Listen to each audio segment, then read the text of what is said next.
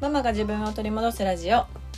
このラジオでは子育て真っ最中の私が子育てを通して自分を見つめ直す方法や母親として過ごす中での気づきや学びをシェアしていきます。こんにちは杉部です。えお久しぶりの配信となりましたが皆さんいかがお過ごしでしょうか、えー、我が家はですねあの本当に賑やかなとっても賑やかなゴールデンウィークを過ごしておりました。そう。で、今年はね、旦那さんがゴールデンウィークの半分ぐらいかな、仕事でいなかったので、まあ、俗に言うワンオペという感じだったんですけど、まあ、だからこそ子供たちと過ごす時間が長くって、そこからね、そう子供たちを通して感じることとか、考えることとか気づくこととか学ばされることとかがめちゃくちゃ多かったんですよ。うん。で、まあ漏れなく、あの感情もね、本当にあの、なんというかいろんな方面に揺さぶっていただいたんですけど、うん、まあ大変でしたよめっちゃ大変だったしすごい疲れたけどなんかやっぱり子供たちを見るっていうこと子供たちの話を聞くってことが一番のインプットにつながるなって結局はね、うん、結局は子供たちそのものをねあの見ているということが一番の学びやなっていうのを改めてね感じました。そうなんかなんていうのかな本を読んだりとかネットとか、まあ、YouTube とかいろんなところでねその子育ての知識とかねいろんな考え方みたいなものを外に求めてしまいがちなんですけどこれ私も本当にそうなんですけど、うん、でも結局子供ってみんな違うしその何て言うのかな正解はないしね、うん、その親子の答えみたいなそれぞれの答えみたいなものはやっぱり子どもたちを見ていないと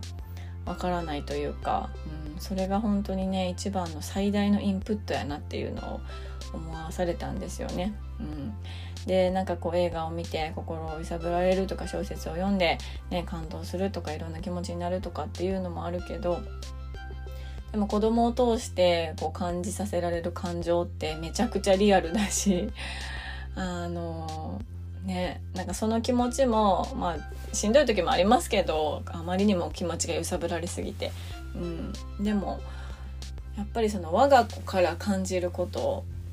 見えること学ぶことって本当に多いなと改めて思わされたゴールデンウィークでもありました。でねもう 本当いろいろあった。そうもういろいろあったのでねちょっとそれはまたおいおい話していきたいなと思ってるんですけどゴールデンウィークをこのねあの一言でまとめろと言われても本当に無理なくらい本当にちょっといろいろあったのでまたねおいおい話していきたいなと思ってます。はい、えー、そんなことで今日のテーマはもっと自分に必死になるというテーマでお話をしようと思います。でこれはねあの、まあ、結論から言うともっとお母さんが自分自身に必死になるべきだしその自分の時間だったりとか自分の心を癒すみたいなこう母から人間に戻るみたいな時間をもう無理やりにでも主視すべきうん、っていうことなんですよね。でこれは私は今回のゴールデンウィークは、まあ、旦那さんがいない日が多くって、まあ、絶対私がねこうどう頑張っても自分のしたいことができない日が続いたりこう何て言うのかな。子供たちは可愛い大切一緒に過ごすのは別に嫌じゃない。っていうのがベースにありますけどやっぱりその自分のしたいことを我慢するみたいな時間も、増えるわけですよね。でそれが分かってたから絶対にこのゴールデンウィーク中にあるね月曜と金曜の平日は絶対に私がちゃんとこう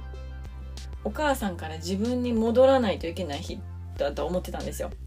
うん、で自分のしたいことをまあね子供たちが家に帰ってくるまでの時間にはなりますけど何かしら絶対に自分を満たす時間にしないといけないなっていうのをゴールデンウィーク始まる前からすごく思ってたんですよね。うん、で月曜日は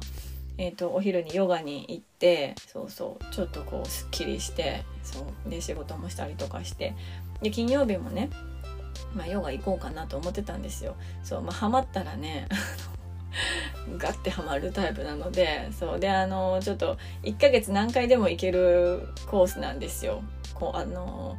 567月は1ヶ月に何回でもヨガのレッスン受けれるってことなのでで貧乏症っていうのもね相まってこれはもう行ける時に行っとかなあかんみたいな感じで金曜日もヨガ行こうかなと思ってたんですけどただ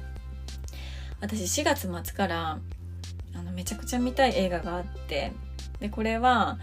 あの「カモンカモン」っていうね映画なんですけど日本でねなんかそこまで話題になってないというか CM とかもされてたのかな、まあ、そもそもテレビあんまり見ないのでわからないんですけど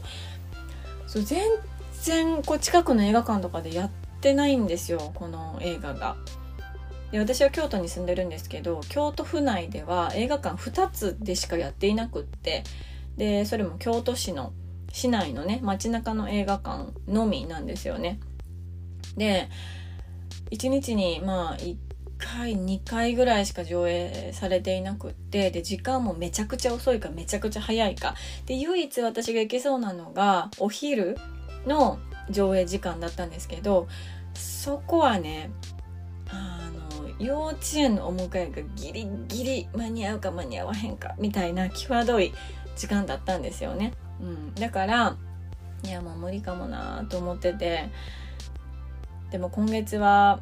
土日も結構私あの家を出るっていう予定が2回3回2回ぐらいですかね入ってるからさすがにちょっと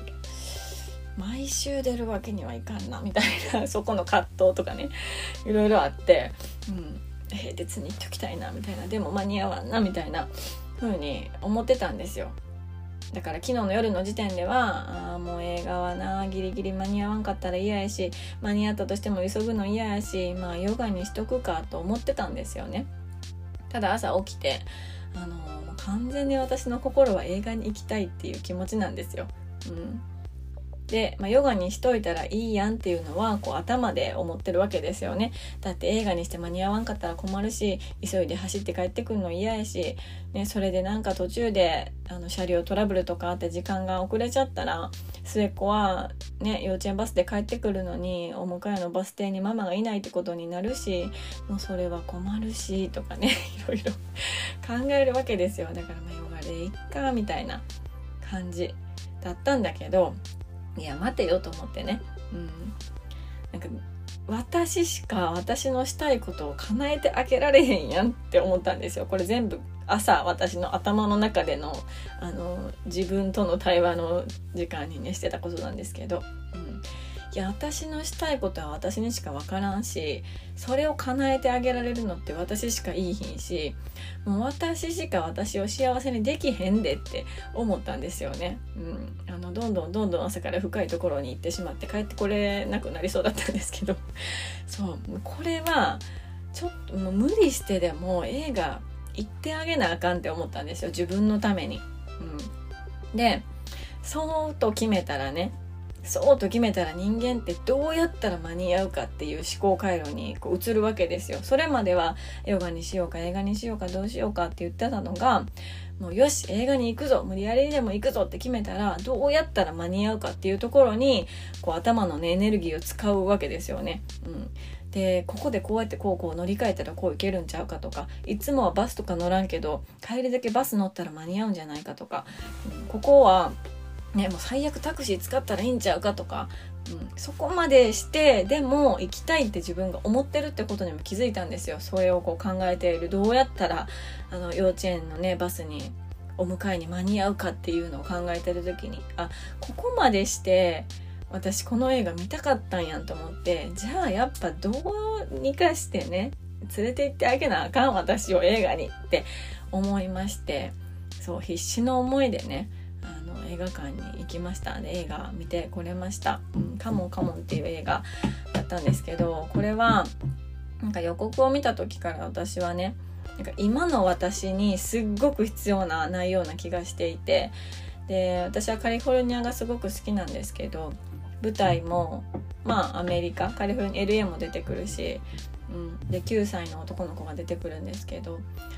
我が家には、まあ、現在9歳の息子と今年9歳になる 娘もいるし、うん、大人と子供の会話を通してねいろいろこう考えさせられる映画だったんですけどこれ私今のタイミングで見んかったらどうするんやって思って ね、それもあって、まあ、あの本当に死に物狂いでね、もうダッシュですよ。もう、乗り換えとかもダッシ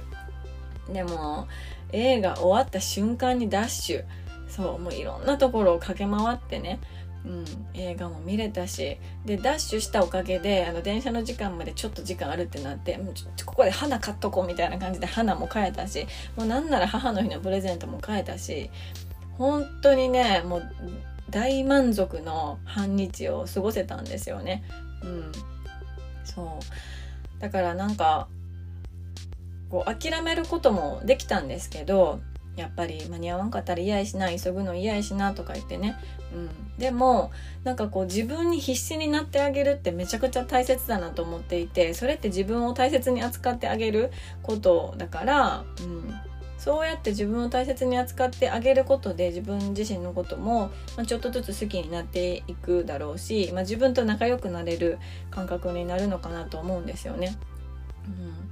そう。だからなんかこうお母さんたちってね私も含めてですけど家族とか子供とか他の人のためになら結構こう必死になれるんですよねなれる人が多いんじゃないのかなと思うんですよ。うん、だって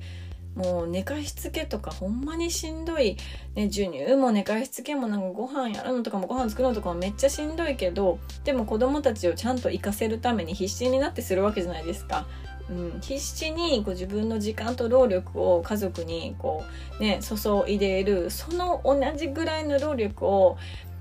ちゃんとこう自分にも注いであげるべきだしもっともっと自分に必死になってあげるべき、うん、なんじゃないかなと思うんですよね。そう本当にだから死守するべきだと思うんです自分の時間というかまあこうお母さんがちゃんと人間になれる時間みたいなものをね。でこれは私はお兄ちゃんお姉ちゃんがちっちゃい時は正直ね私が我慢したら済む話やって全部思ってたんですよ。うん、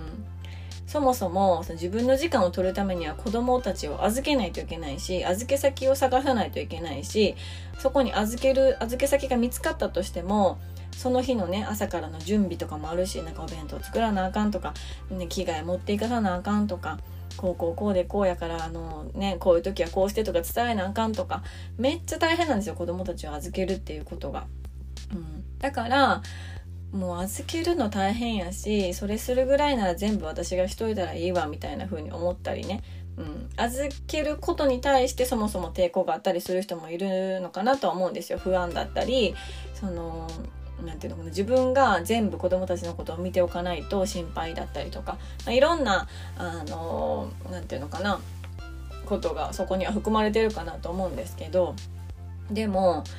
私はその当時お姉ちゃんお姉ちゃんがちっちゃくて全部私がすればいい、ね、全部私が我慢したらいいって思ってた頃ってあの目の前のことに必死すぎて子育てがこれから何十年も続くことに気づいてなかったんですよね。まあ当たり前のことなんですけどあのもう毎日その毎秒毎秒に必死すぎてこの生活がまさか10年以上続くってことに当たり前のその事実に気づいてなかったんですよ。うん、でもまあこれも当たり前ですけど10年もねお母さんの我慢ってやっぱり続かないし続けられたとしたらそれは絶対に爆発してしまうし爆発しなかったとしてもどこかにこうガタが出てきてしまう、うん、ことになるなっていうのは本当に思うんですよね。うん自分のしたいことだったり自分の時間を我慢し続けて自分以外の人、まあ、家族だったりね子供とかに自分の時間労力っていうのを捧げ続けるっていうのは本当にこう人として不健康やなと、うん、思うんですよ。そう人として不健康なお母さんに、まあ、私もすごくなっていたしそこでゾッとするのは人として不健康な私に育てられている子供たちってっていう感じなんですよね。そうすごくやっぱり考え方とかも偏ってしまうんだろうなと思うし、うん、なんかやっぱりお母さんが人として健康的でいること身も心もね、うん、健康的で豊かでいることっていうのが結局は子供のためになるし家族のために、なるよなと本当にね思いました。そう。だから私、まあ、お母さんである私が自分の時間を主視するっていうことはもう本当に大事やなと、うん、でここまでしてやりたいことが別になくてもいいと思うんですよね。ただただ一人の時間もうぼーっとするだけでも全然いいと思うんですよ。そのしなければいけないタクタスクっていうのをするんじゃなくってもうとにかくぼーっとするだけでも全然いいと思うんですよね。うん。だからなんかそういう時間を必死になってこう取りに行ってほしいし確保してほしいし趣旨するべき時間なのかなっていうのを、まあ、今回あの念願のね映画に久しぶりですよ。一人で映画なんて。いつぶりやろいや本当に私結婚する前以来かもしれないですね一人で映画なんて。だってもうなんか映画館に着いた瞬間泣きそうになりましたもんね。なんなら映画見てないのに映画館に座った瞬間ちょっと泣きそうになったぐらいそう久々だったんですけど。でもそういう時間がすごく大切だなと、うん、思います。ママ。